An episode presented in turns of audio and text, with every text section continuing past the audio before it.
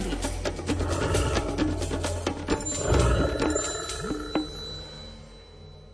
Miroslav Saniga často prirovnáva tokanie hlucháňov k divadelnému predstaveniu. No tak poďme zostať v tom žargóne a môžeme naďalej používať práve tie slova a tie pojmy, ktoré sú spojené s divadelným prostredím. Čaká nás predpremiéra. Milí priatelia, pripravte sa, dnes ideme na predpremiéru, konkrétne augustovú predpremiéru tokania lánskych kohútov. O tom píše prírodovedec Miroslav Saniga vo svojej knižke Rozímanie s hlucháňmi. Číta Alfred Svan.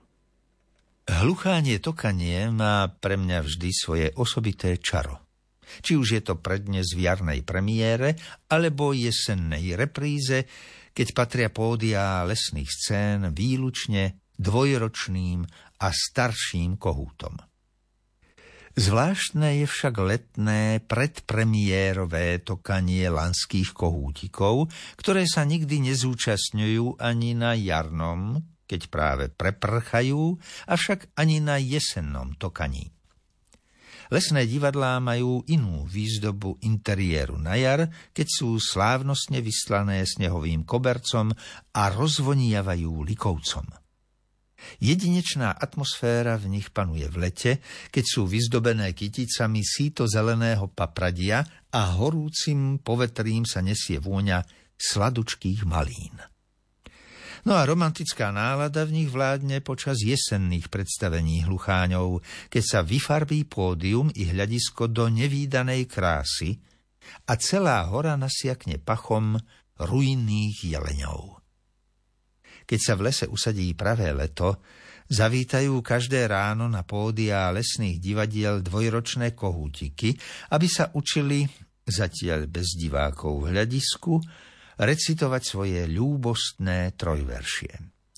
Rád sa v tom čase, keď mi stačí košeľa a krátke nohavice, usadím do najzadnejších radov hľadiska a sledujem prvé kroky operených hercov na pódiu. Atmosféra letných predstavení je opäť originálna a neopakovateľná. Bukom i javorom stmavne lístie, pódium divadla vyzdobia ktice metrového papradia a malinčia, na ktorom sa červenejú sladučké ružové plody.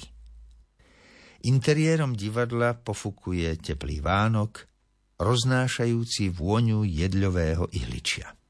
A z pódia zaznievajú pokusné tóny zásnubného volania neskúsených kohútov. Jeden sa predvádza na vetve buka – prechádza sa s poloroztvoreným chvostom, jeho chôdza však nie je taká istá, ako to poznám u starších ostrieľaných kohútov. Ani krídla ešte nedokáže spustiť tak hlboko, ako to robievajú skúsené kohúty. Dokonca sa sem tam i zavrhne. Nič to. Všetko sa to teraz počas predpremiérových augustových predstavení naučí a na budúco ročnú jarnú premiéru bude dokonale pripravený. Druhý kohútik vysedáva tesne pod vrcholom jedle a pokúša sa recitovať prvú slohu ľúbostného zaliečania. Klipkanie mu veru ako tak ide, hoci sa zavše ešte i zajakáva, aj to sa však nespočetnými skúškami neskôr vytratí. Dokonca aj výlusk sa mu vydaril, avšak tretia fáza sa zatiaľ ako si na brúsenie neponáša. Skúsim sa potichučky priblížiť aspoň pod toho najbližšieho hluchánieho mládenca, aby som si ho troška lepšie poprezeral. V lete sú totiž minuloročné kohúty čerstvo preperené a majú nádherné novúčičké rúcho, Ťažko sa mi priskakuje, keď mládencovi to brúsenie ako si nejde a netrvá dlhšie ako sekundu.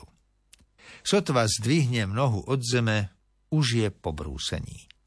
No a stáť na jednej nohe, to je teda v príkrom svahu pokuta. Stojí to však za to utrpenie.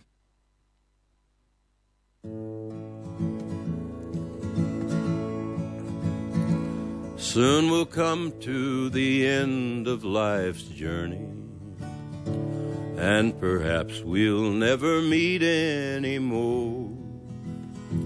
Till we gather in heaven's bright city far away on that beautiful shore.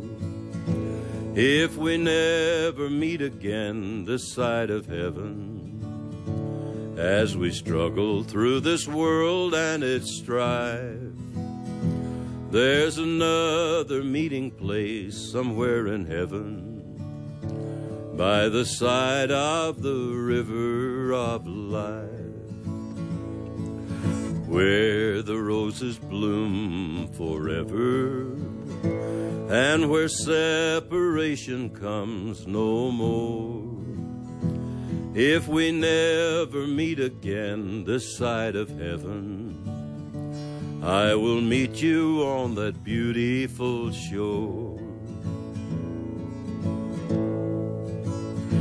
Oh, they say we shall meet by the river where no storm clouds ever darken the sky. And they say we'll be happy in heaven, in that wonderful sweet by and by. If we never meet again this side of heaven, as we struggle through this world and its strife, there's another meeting place somewhere in heaven by the side of the river of life, where the roses bloom forever, and where separation comes no more. If we never meet again this side of heaven, I will meet you on that beautiful shore. 7 hodín 30 minút.